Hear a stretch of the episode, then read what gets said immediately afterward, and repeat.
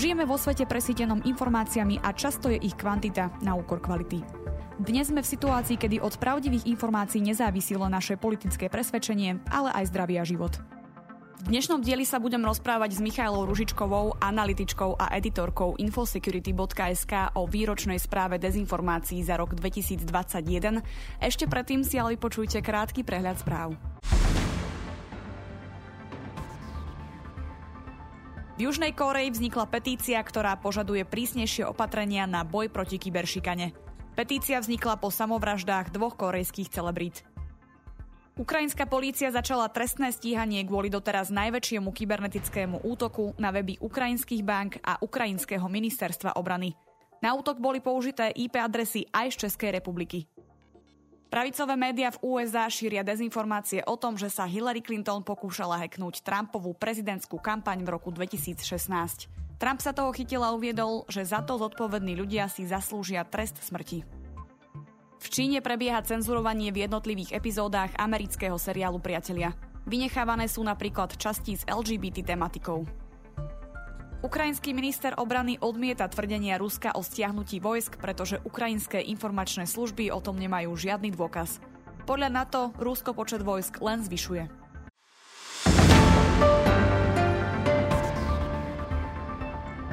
Mojím dnešným hostom je Michala Ružičková. Dobrý deň. Dobrý deň, prajem.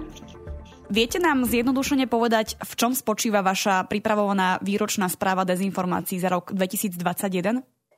Áno, tak e, výročná správa, ktorú pripravujeme, v zásade spočíva v skúmaní facebookového a webového obsahu, ktorý bol publikovaný v priebehu roku 2021 a ktorý sa určitým spôsobom dotýkal siedmých vybraných tém.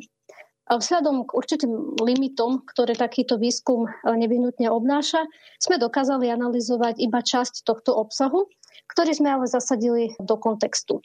Okrem nosnej kvantitatívnej časti sme teda všetky vybrané témy a obsah, ktorý s nimi korešpondoval, podrobili takej hlbšej analýze, no a priniesli sme základný prehľad e, určitých konkrétnych narratívov, s ktorými sme sa pri skúmaní e, stretávali v podstate najčastejšie.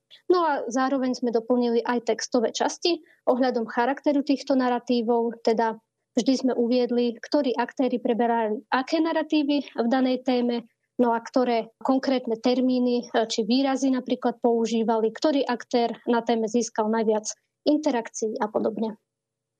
Ako na nej pracujete? Inými slovami, akú ste zvolili metodológiu pri príprave tejto publikácie? Tak ten náš výskum e, je založený na kombinácii viacerých e, metód. Na začiatku samozrejme stal výber konkrétnych platformiem a jednotlivých tém pre samotnú analýzu. Ten bol v podstate odvodený od takého dlhodobejšieho sledovania, od našich dlhodobejších skúseností s analýzou problematického obsahu v slovenskom infopriestore. To v podstate znamená, že my pravidelne vykonávame určité monitoringy informačnej scény, publikujeme rôzne články, fact-checky, ktoré nám do určitej miery v podstate umožňujú sledovať tie kľúčové témy a narratívy, ale aj aktérov, ktorí ich zvyknú e, šíriť. Čo sa týka toho samotného výskumu, tak samozrejme pozostáva od viacerých etáp. V prvej etape v podstate prebiehal výber tých jednotlivých tém, ktoré počas roku 2021 výraznejšie rezonovali v tom slovenskom infopriestore. Výsledkom tejto selekcie boli tri témy z domáceho prostredia a taktiež štyri témy zo zahraničia. Tieto témy samozrejme pozostávajú ešte z ďalších e, menších podtém a dosť často sme sa stretávali aj s takým prelínaním jednotlivých tém. No a e, počas celého roku 2021 hlavne išlo o prelínanie s narratívmi, ktoré súviseli s pandémiou COVID-19. To bola taká najčastejšia téma, s ktorou sme sa stretli. V tejto fáze výskumu sme tiež uskutočnili výber jednotlivých médií a platformiem, ktoré sme chceli sledovať a na základe toho sme vytvorili e, určité zoznamy aktérov. No a za tým e, všetkým nasledovali dve také hlavné analytické časti. No a to bolo skúmanie obsahu na Facebooku a potom skúmanie webového obsahu. Čo sa týka tej analýzy facebookového obsahu, vybrali sme si Facebook, pretože v podstate na Slovensku ide o takú najviac využívanú sociálnu sieť, No a tu sme si vytvorili zoznam politických aktérov, No a skúmali sme obsah, ktorý títo aktéry publikovali počas celého roku 2021. Tie príspevky sme skúmali prostredníctvom nástroja CrowdTangle, taký pomerne známy nástroj, ktorý prevádzkuje Facebook, teda teraz už Meta. No a na základe kľúčových slov sme vyfiltrovali v podstate ten obsah pre každú z tých siedmých vybraných tém.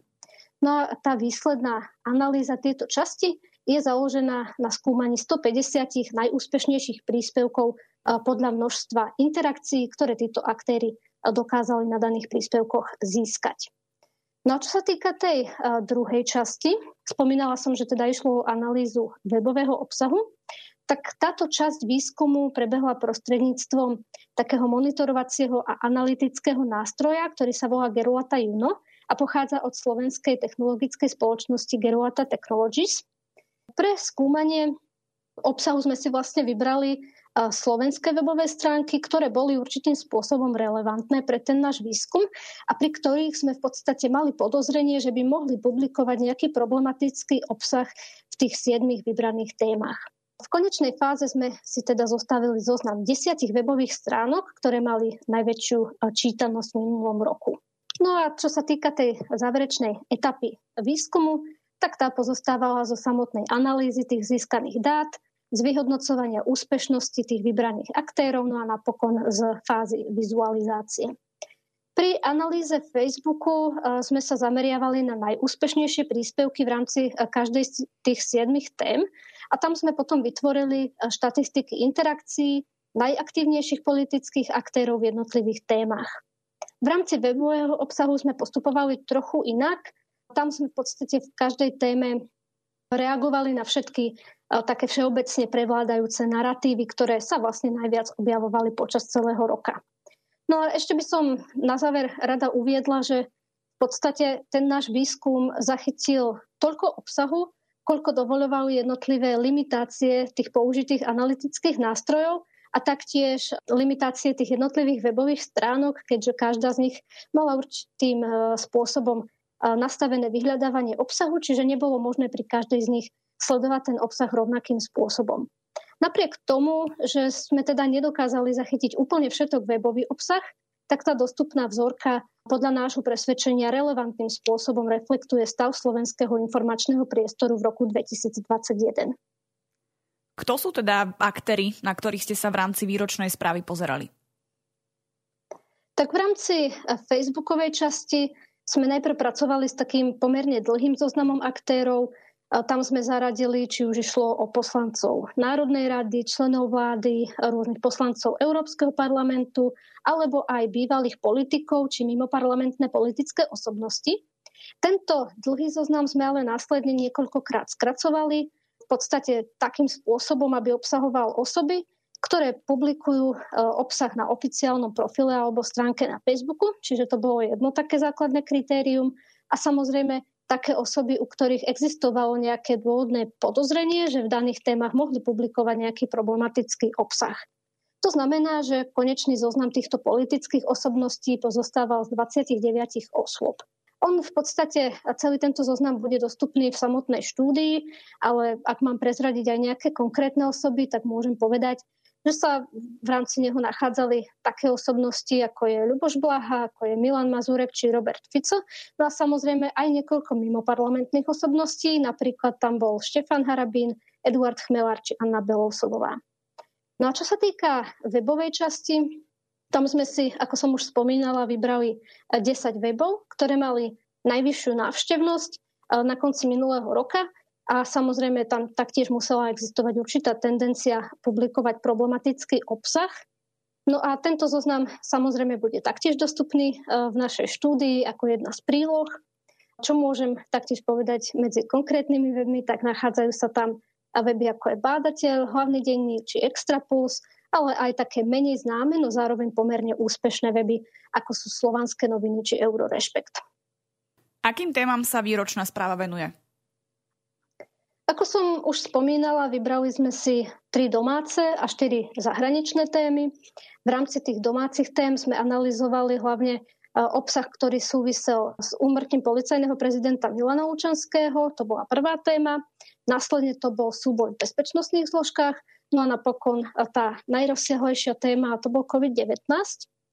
Posledná z menovaných, teda ten COVID-19, bola natoľko rozsiahla, že sa v podstate dotýkala aj politickej, aj zdravotnej dimenzie toho problému. A preto sme v podstate v niektorých častiach toho výskumu určitým spôsobom aj reflektovali toto rozdelenie, prípadne sme sa snažili vytýčiť, kde je tá hranica medzi tým politickým a tým zdravotným aspektom. No a v prípade zahraničných tém išlo jednak o narratívy viazané na Spojené štáty americké, taktiež tam bola téma Rusko, Bielorusko a napokon Maďarsko. Vieme sa bližšie pozrieť na zahraničnú časť? Akým narratívom sa v tejto časti venujete a ktoré boli najúspešnejšie? Tak e, napríklad v rámci tém, e, ktoré súviseli so Spojenými štátmi americkými, sme identifikovali niekoľko takých kľúčových narratívov. Čo môžem určite povedať, tak prvé dva mesiace roka sa hlavne objavovala téma amerických volieb a útoku na Kapitol. V tom analyzovanom obsahu sme v podstate identifikovali aj dezinformačné narratívy o zmanipulovaných voľbách. Okrem toho to bolo určite e, šírenie narratívov v snahe o diskreditáciu novozvoleného prezidenta Joe Bidena.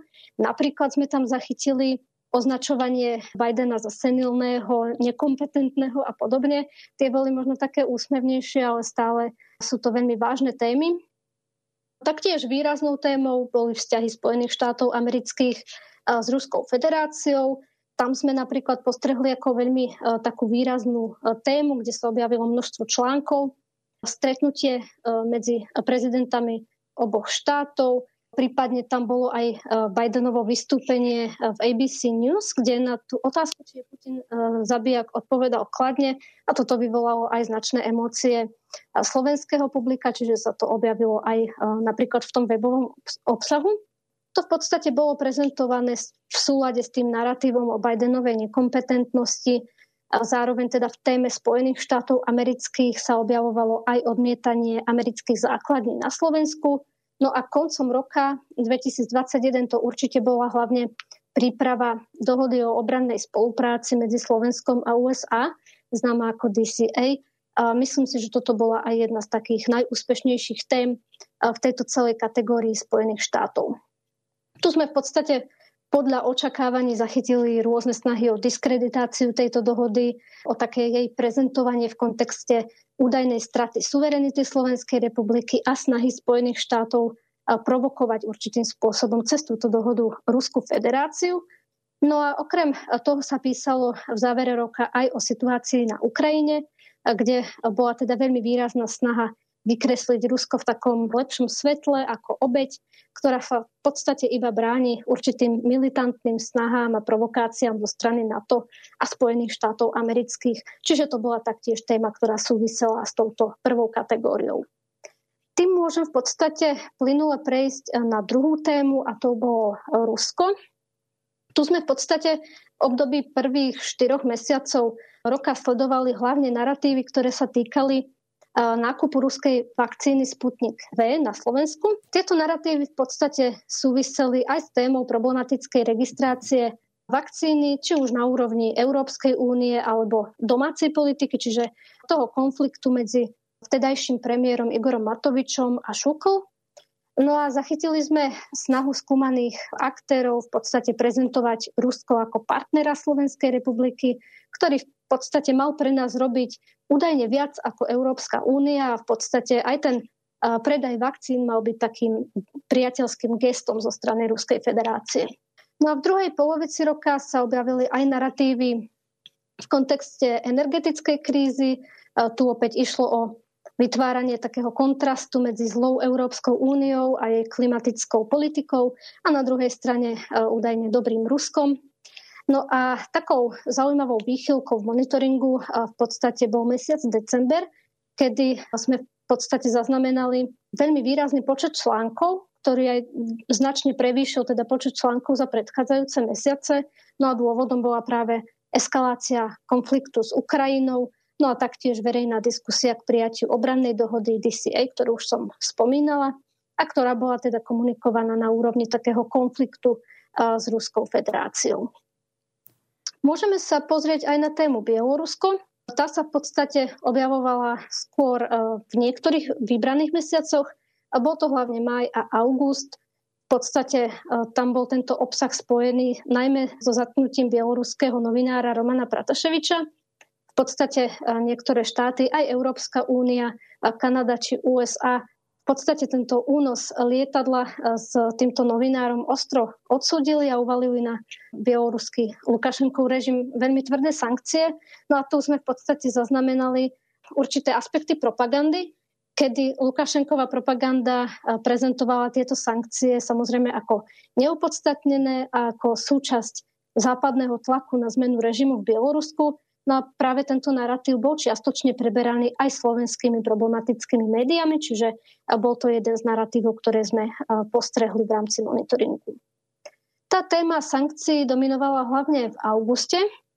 V podstate v danom čase sa objavilo aj stretnutie prezidenta Spojených štátov Bidena s opozičnou líderkou Svetlanou Cichanovskou.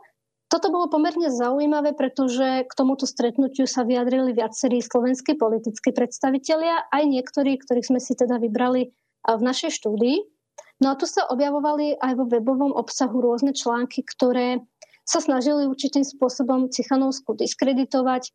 Hlavne išlo o snahu prezentovať ju ako americkú agentku, ktorá neslúži svojej krajine, ale naopak príjma podporu zo zahraničia, hlavne teda z USA a na základe toho akože financuje protesty proti režimu, ktoré sú teda poháňané zo zahraničia. To bol jeden z takých veľmi silných pretrvávajúcich narratívov.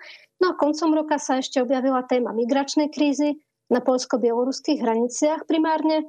A tu sa v podstate zväčša vyskytoval taký narratív, ktorý odmietal teda úmysel Bieloruska nejakým spôsobom vydierať e, vďaka tejto migrácii Európsku úniu. No a spomínala som, že zahraničné témy boli štyri, tak poslednou z nich bolo Maďarsko. Vybrali sme si aj túto tému Maďarska, pretože niektorí konkrétni aktéry, aj teda webové stránky reagovali na niektoré témy súvisiace s Maďarskom. Popri iných zahraničných témach, ktoré som pred chvíľou spomínala, to Maďarsko si vyslúžilo trochu menej pozornosti, avšak stále sme zaznamenali niekoľko takých kľúčových momentov. Napríklad išlo o obsah, ktorý preberal retoriku maďarského premiéra Viktora Orbána.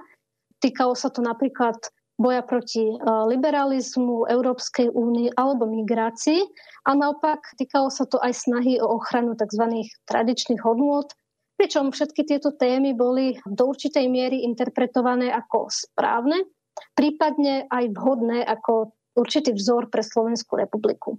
Tu taktiež rezonovala téma vakcín Sputnik V, keďže, ako vieme, Maďarsko ako prvý členský štát Európskej únie avizoval nákup tejto ruskej vakcíny a v tomto kontexte bola mm, určitým kritickým momentom aj návšteva Igora Matoviča a poslanca Ďordiho Dimešiho v Budapešti, kde v podstate jednali s maďarským ministrom zahraničných vecí Siartom aj s premiérom Viktorom Orbánom.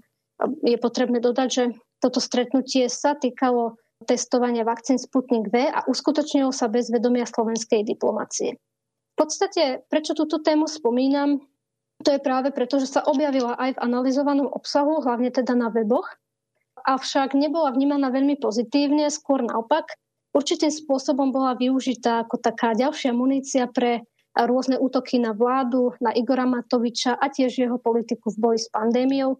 Aj keď treba podotknúť, že tá vakcína Sputnik V do určitej miery bola využívaná aj v rámci proruských narratívov, čiže objavili sa aj opačné tvrdenia, teda že to bol správny krok, pretože v podstate potrebujeme túto ruskú vakcínu. No a napokon koncom roka sa objavil aj obsah zameraný na skupovanie pôdy a nehnuteľnosti Maďarskom na Slovensku. Tieto témy boli vnímané skôr negatívne a boli hodnotené ako zásah Maďarska do suverenity Slovenskej republiky. Čiže asi toľko by som povedala k tým zahraničným témam e, ako také hlavné narratívy. Môžeme si jednotlivé narratívy prejsť aj pri časti týkajúcej sa domáceho diania? Samozrejme, tak v kontexte domáceho diania, ako som spomínala, sme si vybrali e, tri také témy. Aj keď treba podotknúť, že tá téma COVID-19 bola veľmi rozsiahla. A ako som spomínala, e, boli tam aj také politické, aj zdravotné dimenzie, čiže to bola ako keby taká dvojtéma. Čo sa týka prvej témy, mohla by som spomenúť tému e, Milan Lučanský. Tá v podstate v rámci toho skúmaného obsahu pretrvávala hlavne v prvých dvoch mesiacoch roka, ale následne sa sporadicky e, v určitých časových intervaloch objavovala aj v niektorých ďalších obdobiach roku 2021. V podstate to súviselo jednak s prepájaním na tému súboja v bezpečnostných zložkách, ktorú sme mali ako druhú analyzovanú tému, a taktiež e, s využívaním toho motívu úmrtia Milana Lučanského ako politickej obete v rámci takej celkovej kritiky vlády zo strany rôznych opozičných, ale aj mimoparlamentných subjektov a politikov. Čo sa týka nejakých ďalších uh, narratívov, najčastejšie išlo o spochybňovanie toho, či išlo o samovraždu. Veľmi častým narratívom bolo zapojenie predstaviteľov vlády a koalície do údajnej snahy umlčať Milana Lučanského, k čomu teda mala byť narapičená jeho samovražda vo vezení a v podstate týmto spôsobom bola daná téma využívaná aj pre spochybňovanie legitimity vlády a jej jednotlivých e, členov. Čiže objavovali sa tu aj konkrétne útoky na členov zväčša, e, na Igora Matoviča, prípadne na ministerku Kolíkovú. Do kontrastu s touto údajne mafiánskou vládou viaceré skúmané weby stavali práve Milana Lučanského, ktorý mal teda bojovať proti mafii. Čiže bola tu snaha vykresliť ho takýmto veľmi pozitívnym spôsobom. A dokonca sa v analyzovanom obsahu objavovalo vytváranie takej paralely medzi vraždou novinára Jana Kuciaka a na druhej strane tou samovraždou Milana Lučanského. Čo sa týka druhej analyzovanej témy, vybrali sme si tam súboj v bezpečnostných zložkách. Táto téma sa v podstate objavovala taktiež v rámci jednotlivých mesiacov, ale najviac obsahu sme zaznamenali v septembri a v oktobri 2021. V podstate tam išlo najmä o súvislosť so zadržaním eh, niek- niektorých členov NAKA v kauze očistec. No a potom Napríklad v mesiaci február sa objavovali rôzne správy o bezpečnostnej previerke kandidáta na špeciálneho prokurátora Daniela Lipšica. Čiže to sú dva také asi výrazné momenty. A potom tretí významnejší moment sa objavil počas júla 2021, kedy v podstate po výpovedi kajúcinka Ľudovita Makoa on v podstate vypovedal, že mu teda bývalý špeciálny prokurátor Dušan Kováčik vypomáhal zbaviť sa podozrení z prípravy vraždy vyšetrovateľa Naka Jana Čurilu, tak tu bol asi taký tretí najvýraznejší moment. Okrem toho sa však vyskytli aj rôzne príspevky a články, ktoré sa venovali využívaniu paragrafu 363 generálnym prokurátorom Marošom Žilinkom.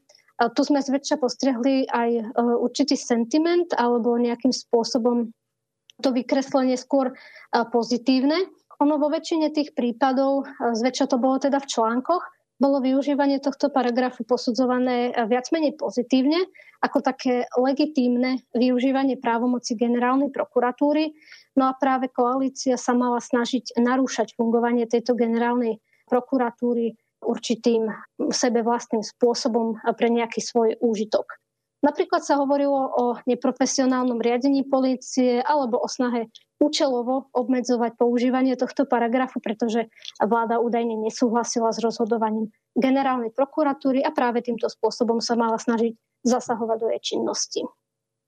No a ako som spomínala, takou najväčšou e, témou čo do počtu článkov, ale aj počtu a úspešnosti tých facebookových príspevkov bola práve téma COVID-19. Tu sme v podstate e, postrehli e, najvyšší počet článkov a príspevkov, ktoré sa venovali práve téme očkovania a vakcín. V podstate tento obsah e, zahrňal rôzne menšie čiastkové témy, napríklad to bolo povinné očkovanie, bolo to očkovanie detí, prípadne očkovanie seniorov a podobne. Takou pretrvávajúcou témou boli vakcíny proti COVID-19 vo všeobecnosti, buď to boli konkrétne očkovacie látky, alebo napríklad vedľajšie účinky či e, úmrtia po očkovaní. E, v tomto zmysle e, tí sledovaní aktéry šírili aj konšpiračné narratívy. Zväčša sa týkali toho, že reálnou hrozbou nie je ten vírus COVID-19, ale je to, sú to vakcíny, pretože tie úmrtia na vakcíny sú údajne prezentované ako úmrtia na COVID. A okrem toho Napríklad vakcíny primárne od spoločnosti Pfizer a BioNTech majú spôsobovať aj vážnejšie vedľajšie účinky. Napríklad sa tam vyskytli narratívy o tom, že vedľajším účinkom je oslepnutie, je to zápal srdcového svalu, prípadne dokonca rakovina a podobne. No a ten analyzovaný obsah sa dotýkal aj rôznych alternatívnych liečebných metód na COVID. Napríklad tam išlo o vyzdvihovanie preventívneho a liečebného účinku vitamínu D, alebo to boli rôzne iné vitamíny, ktoré boli viac menej presadzované, prípadne liek Ivermectin. Tomu bola venovaná pomerne veľká pozornosť aj vo webovom, aj v tom facebookovom obsahu. Vyskytovali sa aj konšpiračné narratívy spojené s takou údajnou snahou globálnych elít určitým spôsobom sledovať obyvateľstvo, hlavne teda prostredníctvom očkovacích preukazov, tzv. COVID pasov. No a veľmi takou výraznou témou, ktorá teda mala hlavne politický presah, boli vládne opatrenia na zamedzenie šírenia vírusu. Tie boli zväčša prezentované ako snaha vlády určitým spôsobom diskriminovať občanov, ktorí sú nezaočkovaní. No a prostriedkom tejto diskriminácie okrem iného malo byť napríklad povinné testovanie v práci, malo to byť samozrejme očkovanie, COVID-automat a rôzne ďalšie opatrenia. No a v súvislosti s tým sa vyskytovali aj rôzne, by som povedala, pomerne vyhrotené termíny. Napríklad sa veľmi často vyskytovali termíny ako totalita, apartheid, segregácia, či dokonca genocída a podobne. No a v tomto kontexte môžem povedať, že Išlo o jasnú takú zavádzajúcu dramatizáciu, mnohokrát aj s cieľom získania nejakého politického výsledku, keďže častokrát boli tieto narratívy šírené aj politickými aktérmi, čiže vyskytovali sa buď v tých facebookových príspevkoch, prípadne a sledované weby v mnohých prípadoch preberali aj vyjadrenia týchto politických aktérov. No a tento politický aspekt bol opäť viditeľný aj v článkoch a príspevkoch o protivládnych protestoch, taktiež o zmarenom referende o predčasných parlamentných voľbách, ale aj pri eh, príjmaní zákona o COVID pasoch, respektíve o COVID preukazoch. No a tie protesty, ktoré organizovala opozícia, taktiež rôzne antisystémové mimoparlamentné subjekty, eh, boli do značnej miery aj eh, prezentované v týchto vybraných webových stránkach ako také nevyhnutné práve pre odvrátenie údajnej diktatúry a samozrejme diskriminácie toho nezaočkovaného obyvateľstva. Asi toľko by som skrátke povedala k tým základným domácim témam. Zvyšok samozrejme si môžu ľudia dohľadať vo výslednej štúdii. Kedy môžeme očakávať, že bude publikácia uverejnená? Tak v podstate v tomto čase už pracujeme iba na takom dohľadovaní posledných úprav podstate kontrolujeme znenie celej správy a pripravujeme ju už na tú finalizáciu. To v podstate znamená, že by mala byť vydaná podľa plánu na konci mesiaca, konkrétne 28. februára. Hovorí analytička a editorka Infosecurity.sk Michála Ružičková. Ďakujem za rozhovor. A ja ďakujem veľmi pekne. Ak sa vám tento diel páčil, môžete nás podporiť či už jednorazovo alebo pravidelne cez Patreon. Umožnite nám tak vytvárať nielen kvalitný obsah, ale tiež budovať komunitu ľudí, ktorí rozumejú potrebe zdravého a transparentného infopriestoru. Viac informácií nájdete na stránke infosecurity.sk v sekcii podpora. Na tvorbe podcastu sa podielal Matej Spišák. Táto epizóda vznikla s podporou americkej ambasády na Slovensku a Open Information Partnership.